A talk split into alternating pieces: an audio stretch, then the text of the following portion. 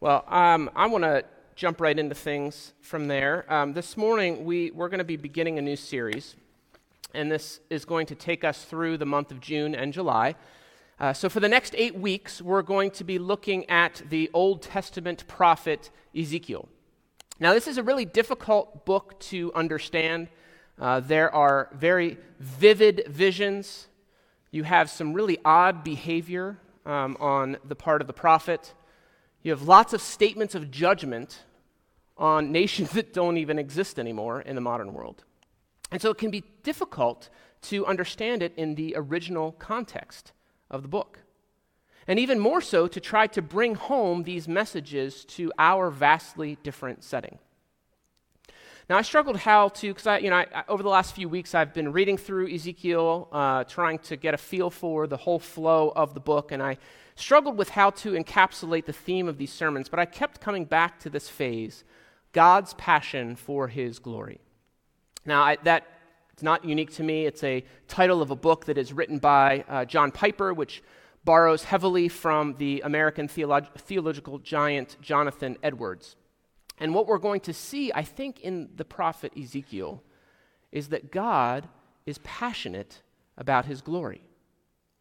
He is zealous for his name and, and zealous for the right behavior of those who label themselves with his name. Now, why is it that God is so passionate about his glory or about his fame? You know, if we didn't know any better with a title like that, we might think that God is a megalomaniac, that he's fixated on what others think of him. But that's not what this is about. God, God's identity and his sense of self worth is not based upon the opinions of others.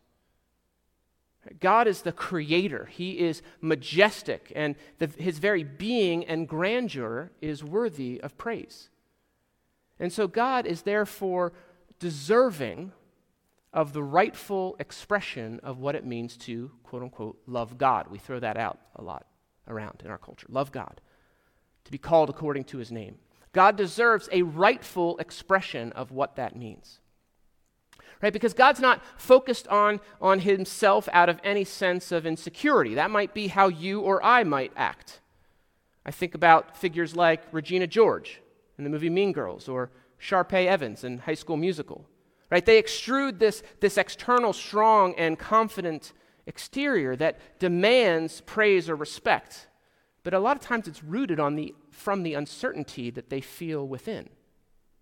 Right? The Lord is on the opposite end of the spectrum. It's precisely because He knows who He is and His worth that He calls others to worship and to obey Him. So, as we journey through Ezekiel, we're going to see this intersect, intersection of God's passion for his glory with the Hebrew people who have defiled themselves with spiritual adultery. That's language that the prophet uses. So, if you'd open your Bibles and turn to Ezekiel chapter 1, we're going to start this series by looking at this vivid revelation that Ezekiel received. So, Ezekiel chapter 1. Ezekiel sees these incredible heavenly living beings. But they're just the appetizer to the climax of God's glory, of a vision that is far greater than these terrifying beasts that Ezekiel first sees. So let's, let's start by orienting ourselves with the book. The first three verses provide some background information for us. So follow along as I read. This is Ezekiel 1, verses 1 through 3. In the thirtieth year, in the fourth month, on the fifth day of the month, I was among the exiles by the Chebar Canal. The heavens were opened, and I saw visions of God, or from God. On the fifth day of the month, it was the fifth year of the exile of King Jehoiachin, the word of the Lord came to Ezekiel the priest, the son of Buzi, in the land of the Chaldeans by the Chebar Canal and the hand of the Lord was upon him there. So, to, to unpack these three verses, I want to use our five W questions to help us understand what's going on, right? Who, what, where, when, and why. So, first, who? Verse 3 clarifies who's speaking. Ezekiel names himself in this, in the third person, but uh, he, he moves to the first person later in the book. Ezekiel, who is a priest, who is the son of Buzi, or Buzi, I don't know how you pronounce that. It's the prophet who wrote this book, and we will see his prophetic call from God in the following chapter next week. That's who. Second, what? What is it that we're going to experience? It's the word of the Lord and visions that came to Ezekiel. Now, one thing to note about the prophet Ezekiel is that there is a very strong visual focus in this book. A number of the other prophets are focused on a lot of dialogue, right? Audible words from the Lord. And, and there's surely that as well in Ezekiel, but we're going to encounter a number of various visions as we work our way through this document. Some, some of which are things that you're probably familiar with, like the Valley of Dry Bones, um, but we're going to see a lot of these visions here. So, what follows is this revelation of God to Ezekiel. Third is where. Now, this is an important one. Verse 1 tells us that this takes place in the Chebar Canal. Does anyone know where the Chebar Canal is? I wouldn't have known either just reading it. But this is an area, this is modern day Iraq. This is kind of the, the canal, the river uh, tributaries between Baghdad. Probably know where Baghdad is or could find it on a map from the uh, Gulf War and, and whatnot. And Basra, which is kind of on the southeastern part of Iraq. But at this time, this was the land of the Babylonians. This is where the exiles were located. Fourth is when. This is also really important to, to place this book. So Ezekiel begins by saying that this vision happened in the 30th year. We don't, no one actually knows precisely what that meant. Uh, some scholars think that the original readers would have understood uh, what that was a reference to. Some scholars think that this was a reference to Ezekiel's age, that he was 30 years old when he received this vision. Uh, that's how the NIV, if you're following in the NIV, translates it. I think it says in my 30th year.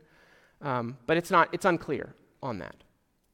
But verse 2 brings clarity. We might not know precisely when the 30th year, the 30th year of what, takes place. But verse 2 tells us that this same time was the fifth year of the exile of King Jehoiachin. Now, you can learn if you've been following along in our Bible reading plan. We've, we've talked about, we read this in, in Second Chronicles real recently. Um, earlier than that, you can kind of learn about his rule in Second Kings chapter 24. Uh, basically, Jehoiachin is king of Judah, the southern land of Israel, for a, a hot minute. I mean, he's king for like three months before the Babylonians come in and capture Jerusalem. And at that time, they set up a puppet king named Zedekiah. Now, you might have heard of the, the exile, the Babylonian exile, but the event, the proper event, the proper exile doesn't happen until 11 years into Zedekiah's reign. That's when Jerusalem is wiped out, all of Judah is carried off into Babylon. But prior to that, right, when this took place, when, when Jehoiachin was deposed and Zedekiah was set up as this puppet king, there was kind of like a pre exile where the Babylonians went through the city and they took the, the cream of the crop, if you will. Right? That's when, if you read the book of Daniel, Daniel and his friends would have been brought over into Babylon, right? 11 years before the, the, the proper exile. So Ezekiel is saying he's having this vision five years into his exile. He would have been one of those pre exile individuals five years into to this, this pre exile, meaning that there was another six years to come before Jerusalem is razed to the ground. And so that sets the date for us around 593 BC. So you've got a group of people, a group of, of Hebrew people in Babylon, kind of getting a, a picture, a vision of what's going on back home while they're there. Lastly, why? Now, this is the big question of the book. Why is it that God provided these visions for the Hebrew people while they were in exile? And we'll, we'll investigate a bit more the, the purpose when we look at Ezekiel's call next week. But one important thing to note about this is that God is appearing on the shores of a river in Babylon. This is a vision of God far from the Jewish homeland. God meets with Ezekiel to provide an explanation for what's going on in their homeland, but it's clear that God's not bound by geographic borders. While some of these people, some of these Hebrew people, are in exile, God is drawing near to them. He is not far off. He's not waiting, saying, Hey, I wish you well from you know, several hundred miles away. But he has traveled with them and is near to them in this time. Now, what follows those first three verses in Ezekiel is a, a vivid glimpse into the presence of God. And, and I, I want to try to be somewhat concise. I'm not going to read the next section, the next, uh, uh, I don't know, 18 verses through verse 21. Uh, but you can follow along if you want. Uh, if you want to keep it open, I'm going to highlight a few themes from that passage. But it's pretty long winded, and I'm not. And it's very confusing as you read it. So, verse 4 tells us that the start of this vision, there's this stormy wind that came out of the north. Think of the setting of this vision as taking place in the midst of a hurricane. You know, we're not talking 25 mile per hour winds, I don't think, here. Now, this might seem like a simple detail, but it's quite profound. Now, consider this sequence. What follows? There's all this movement, these heavenly beings, throne of God in the midst of the wind. But if we contrast that with another setting, another vision of God that we might be familiar with, which comes out of Isaiah 6. It's when Isaiah is before the throne. He sees the seraphim. He gets, you know, oh, woe is me, and he gets his, his mouth touched with the coal. In Isaiah, there are similar, there's a lot of similar imagery, right? These heavenly beings, these angelic beings surround the throne of God. And there's a little bit of activity, right? The angel has to move to the altar to get the coal and put it on uh, uh, Isaiah's mouth, but it's largely static. It's a very contrived setting. But here in Ezekiel, what we see is an abundance of movement. It displays a God who is living, who's active, who's on the move, right? God is not restricted to the temple in Israel. And he's not restricted to his heavenly throne room where Isaiah meets him. But he is traveling and has met Ezekiel here deep in pagan territory. One commentator put it this way quote, everywhere the prophet looks, he sees bustling activity. Right, the first thing that the, the prophet sees are these heavenly beings, which later in the book are labeled as cherubim. Uh, cherubim are not, I know I talked about this several months ago uh, on an FAQ Sunday, but cherubim are not those, you know, cute little naked babies that we find in Renaissance paintings. These are very, very strange creatures. They're some sort of human animal hybrid. They have a variety of faces from the animal kingdom. They're winged. They move in straight lines without having to turn to the side. Somehow have these wheels connected to them that are full of eyes. Now, when we read sections like this, it's really difficult to understand are we supposed to take this vision in a literal, literalistic manner? Right? Is this the precise visual representation of these heavenly beings? Or is this vision that Ezekiel has meant to be understood somewhat symbolic in the writing? Or maybe there's meant to be a combination of both. You know, the, to, to use some, some references from some Christian teachers and rabbinic scholars, uh, they, they unpack some of these historically in tradition. Right? Because these beings have, the living creatures have four faces. They're, each one is considered to be the top of their respective social orders. I think there's something significant in that. Humans, the highest creature or animal in the created order. The lion was, created the high, was considered the highest of the wild animals. The ox was the greatest domesticated animal, and the eagle was thought to be the supreme bird. Look at verse 17. The cherubim move in any of the four cardinal direct directions. You know, think of a compass north, south, east, west. They don't have to turn to the side. Some, some think that this is meant to demonstrate omnipresence, that they're kind of everywhere all at once. Although their movement is not self dependent, they don't just move of their own volition, the text instructs us that their movement is dependent on the movement of the Holy Spirit. There are these wheels that I mentioned earlier that, that are covered in eyes. Uh, some speculate that's meant to be, I mean, maybe they were literal eyes, but a lot of people think that's meant to suggest that om- omniscience, right? some degree of all knowing, that they see everything that's going on. I mean, these are clearly awesome and intimidating beings. So, Huck, if you want to go, I have just a couple of pictures. Some of them for you in the back might be difficult to see, uh, but, but some, some artists have tried to, uh, to um, replicate some of what is, is found in here. So here you have, you know, Ezekiel. We'll see that scroll next week. You got this throne, and then, I don't know, some kind of weird uh, circular maybe, maybe it was UFO sighting. Uh, circular thing with these uh, animals, this, this, these multiple faces. Why don't you go to the next one? That's a very kind of traditional, classic understanding. Again, you have, I mean, this stuff is bizarre if you actually saw it. If you're taking the scriptures literally of what he's seeing. Go ahead, go to the next one. There, I mean, I, I like what this one kind of shows God the Father above them, above this angel or cherubim. Okay, go ahead to the next one. This is one. So this is actually, this is really hard to see because of the contrast. It's a lot of white on there. Um, it actually is a, there, there's a, if you, if you, like Google it, there's a, a GIF of it where it's actually like flapping its wings and its eye is, is blinking. But this is actually created by uh, AI um, of kind of taking what's in that, that uh, passage and trying to put it into an art, artistic rendition. So again, the, the, these are terrifying if you were to see them. You can go back to the main logo. Yeah, thanks. Um, you know, and there's many who have tried to, we, we've tried to like rationalize or grapple with like these images of what do they actually look like. But I think if we get so fixated on the, that picture, we are distracted from the main event of the chapter. Right? These living creatures are not what Ezekiel is supposed to be focusing on. They're merely a conduit for the presence of the Lord God Almighty.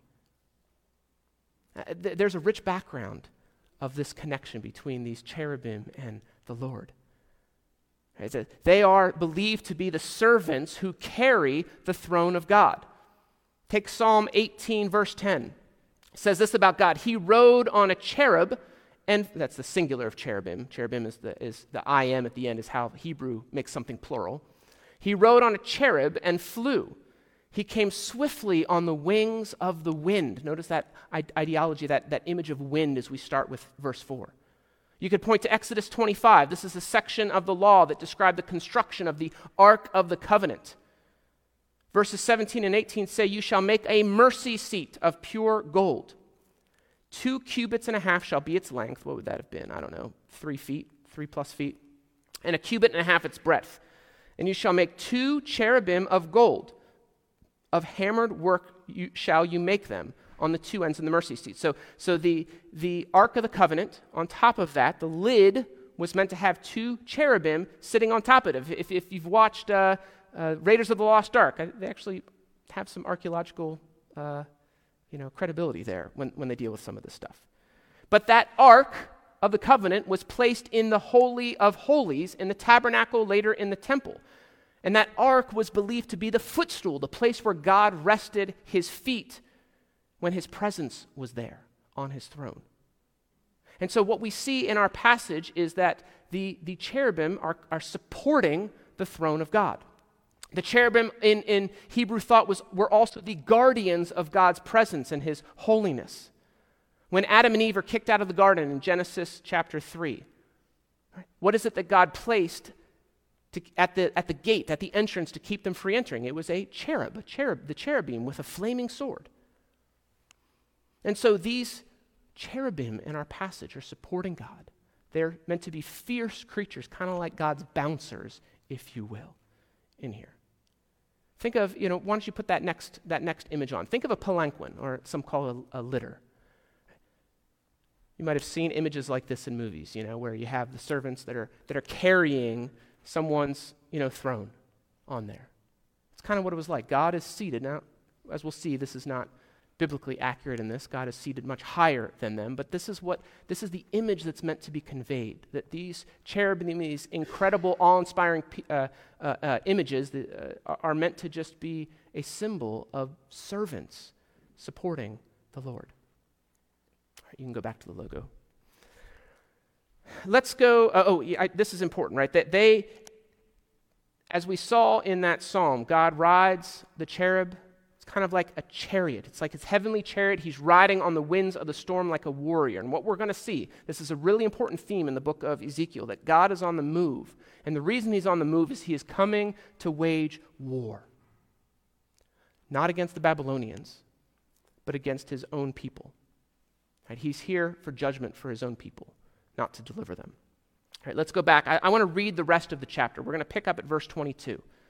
And, you know, if you want, feel free. You can follow along, or if you want to close your eyes and try to, to listen to the description of God's glory and try to visualize what's going on here. So often, I think we, we can be a little bit too close with the Lord. Uh, and we do have access, we do have a nearness through Jesus. But as a result, can take for granted just the, the awesome nature. I know I use that word a lot, but like in its you know, true etymology, awe inspiring nature of who God is.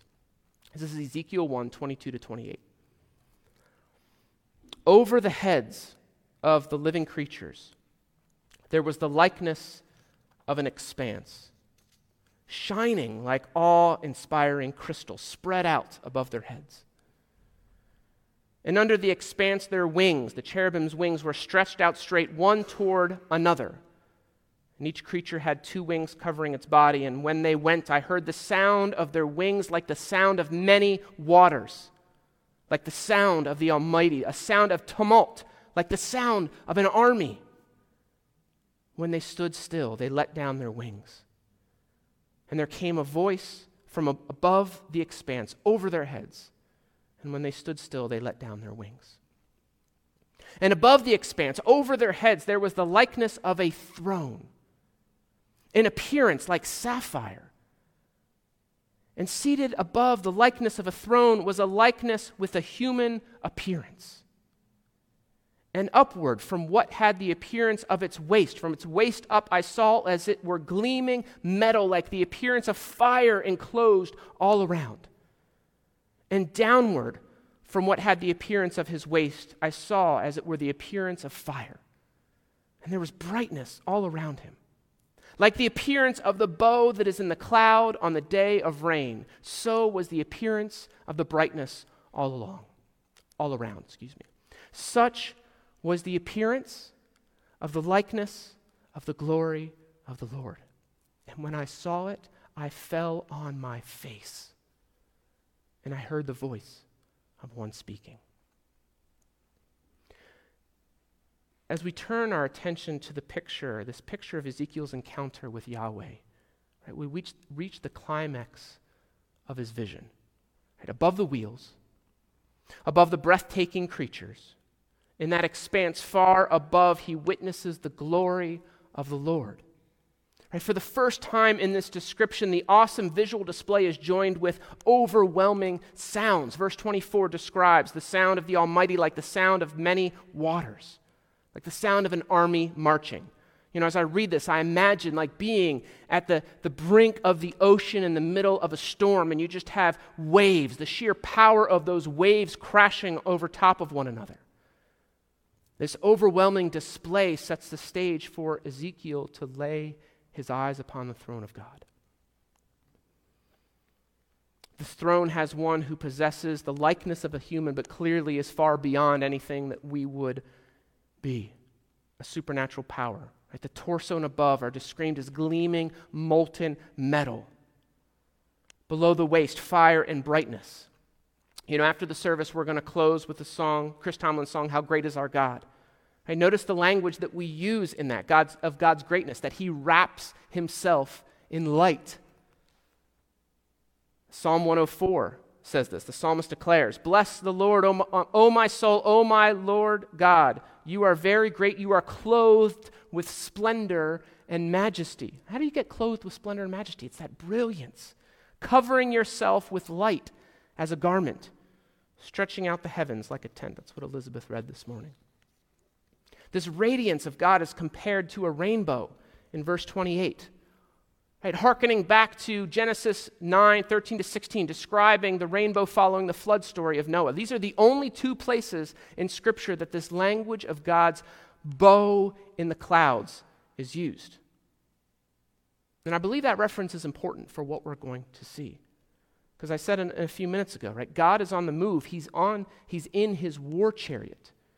He's preparing himself for battle against a people who have wandered far off, off of the path. Much of the book of Ezekiel are statements of judgment, they're statements of wrath. But that description of a rainbow signals hope. There's hope in the midst of gloom, the gloom of judgment.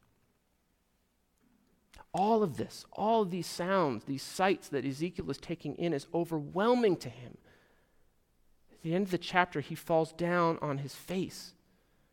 He's overstimulated and can't handle anymore. And, I mean, he, he hasn't even seen Yahweh in all of his glory, right? What does it say? It says he's seen an image of the likeness of the glory of the Lord. And there's like two steps removed in there. And as he lays there, as he's face down, the Lord speaks. But we're not going to see what he speaks this week. That moves into the next chapter that we'll look at next week the call. But for now, I want to turn our attention to application. What does this passage teach us about God, about ourselves, about the world? And, and, I think this is challenging for us because there's so many places of divergence with Ezekiel's description, with Ezekiel's experience from our own. You know, I, I don't know about you, but we probably haven't had an experience of God that's quite this vivid. We're not displaced from our homeland. We're not under the current threat of a political superpower. But this passage gives us some insight into the nature of God that I think might be an important correction for a 21st century American theological mind. First of all, this passage showcases that God is not tied down to the old ways of doing things. Uh, this whole chapter speaks of God coming to wage war against his people, and this would have clashed with the expectations of the Hebrew people. God would never judge us. Like, we're his chosen people. Jeremiah, who would have prophesied eh, a, little bit before Ezekiel, but kind of a similar time, and it was the same type of thing. He's, he's speaking words of judgment to the Hebrew people, and they're like persecuting him. They're whipping him, throwing him in stocks, throwing him in the jail, because it's like, you can't say this stuff. It'd, it'd be like us, you know, having someone who, who's preaching the fall of, of America, you know, that we're, we're going to be invaded. And that happens a lot. I'm not saying we, sh- we should be saying that, but we're going to be like, you're crazy. You're, you're a nut job. God is not confined to a box of our creation. He cannot be manipulated. Right? God was believed to dwell in the temple of Jerusalem, but here we see him ex- uh, appear in an unexpected place, right? The shores of a pagan nation. But I think there's more in common with Ezekiel than we might think. Because in, in America, we like to throw this moniker around that we're a Christian nation. I don't know that that's an accurate picture of history. Uh, but we see this language used quite often to try to legislate different elements of biblical morality, both on the political right and the political left. But the truth is, in most of these situations, what we've done is we've tried to force God into a box of our choosing. Uh, we, we've claimed God for whatever agenda we wish to pursue and feel like it's like a magic talisman, you know, to protect us, to say, all right, now we know we're on the right path because God's on my team. We're doing the Lord's work.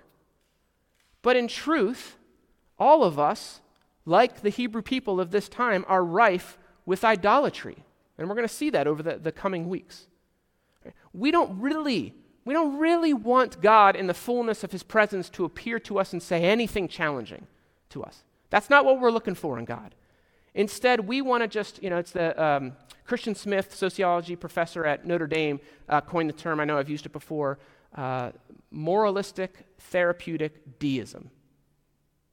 The average American, that's what they want in their relationship with God. Moralistic, give us some sense of like right and wrong. Therapeutic, a God that's going to make me feel good about myself. And deism, which is a belief that God like created everything. It's like the watchmaker, you know, you make a watch, you wind the clock, and then you just put it on a shelf and lets it go. Right? We don't want God too involved in our lives. Instead, we, you know, in, in this, we want to just slap God's name on our efforts and believe that that automatically indicates his approval while we go on traipsing in our idolatry of power or of greed or of identity or wh- whatever it is. We don't want God to challenge our preconceived notions. Instead, we want him to sanctify the path that we've chosen for ourselves. In the midst of the Civil War, Abraham Lincoln was asked if he was confident that God was on the Union side.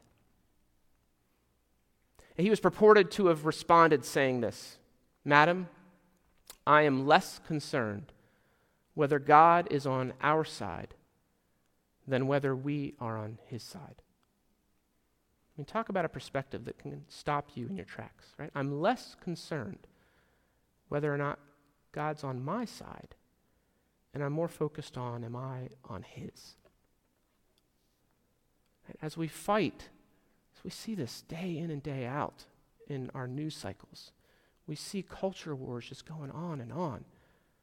We fight believing, whether it's us or the, those out there. And, and it's very easy, let me tell you, it's very easy for us to point to someone else out there. There's all kinds of really good examples of people who are doing this really, really poorly. But let's not use that as an opportunity to not look at myself as Chris fights the culture wars. Do I believe that God is on my side, just like the Hebrew people did? What we see from the passage here and what we're going to see in Ezekiel is that the coming of God's arrival was not good news for them. In our passage, he's coming in judgment. There are times that we think God is on our side, but truly we're not on his. Because the God of the scriptures is a God who is not silent on issues of oppression or injustice or immorality. And all of those things continue to abound in American culture, continue to abound in the church.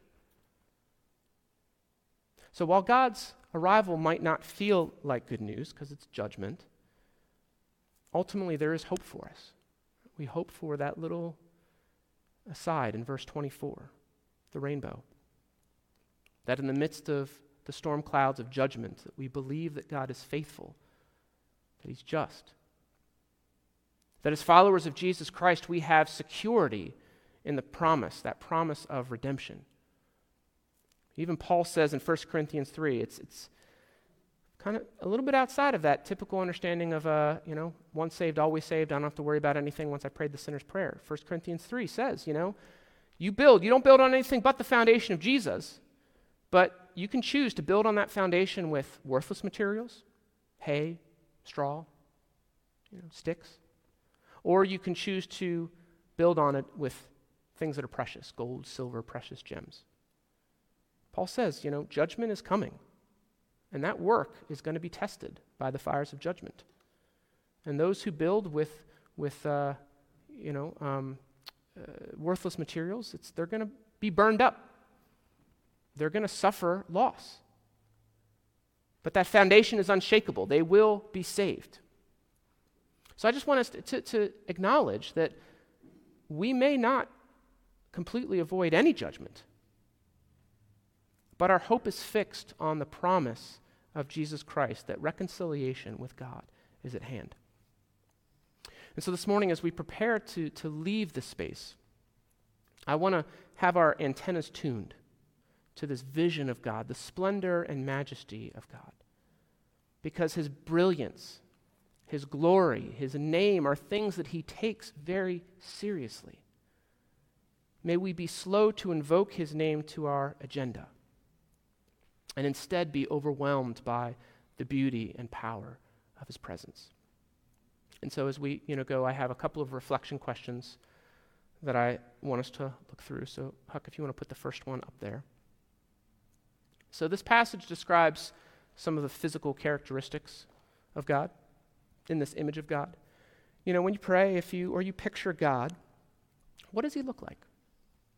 And is that picture that you have biblical? You know, like that first one that we showed, the real old one is, you know, old guy with a beard. I don't know, there's no facial hair described in this one. Some other passages talk about it. Um, but, you know, think, thinking about that, like we have this image of God, but is, is this image of God supported by what we see in the Bible? So just kind of wrestling with that. You want to go to the next one? Now, the truth is, we have, um, we have greater access to God through Jesus Christ than anyone in the Old Testament. So we do have access to God that Ezekiel did not have. And I, and I want to stay that up front. But, again, I don't want us to be, you know, too cute and cozy with the Lord and miss out on who he really is. You know, looking at Ezekiel's response, I think it's verse 28 to this vision. How does the way he responds, does that in any way shape how you ought to approach God? And I'm not saying it has to shape everything, but You know, it's like the pendulum. We don't want to we don't want to swing too far one way. Um, we also don't want to be too far of like, oh, I'm terrified to enter God's presence because we have security in Jesus. I, I, but holding that tension, where is that? So, lastly, is this: Are you more concerned that God is on your side? Pick whatever it is, whatever political issue, whatever theological issue, whatever uh, uh, interpersonal conflict you might have. Are you more concerned that God is on your side or that you are on His? And why is that? If I can invite you to join me in prayer.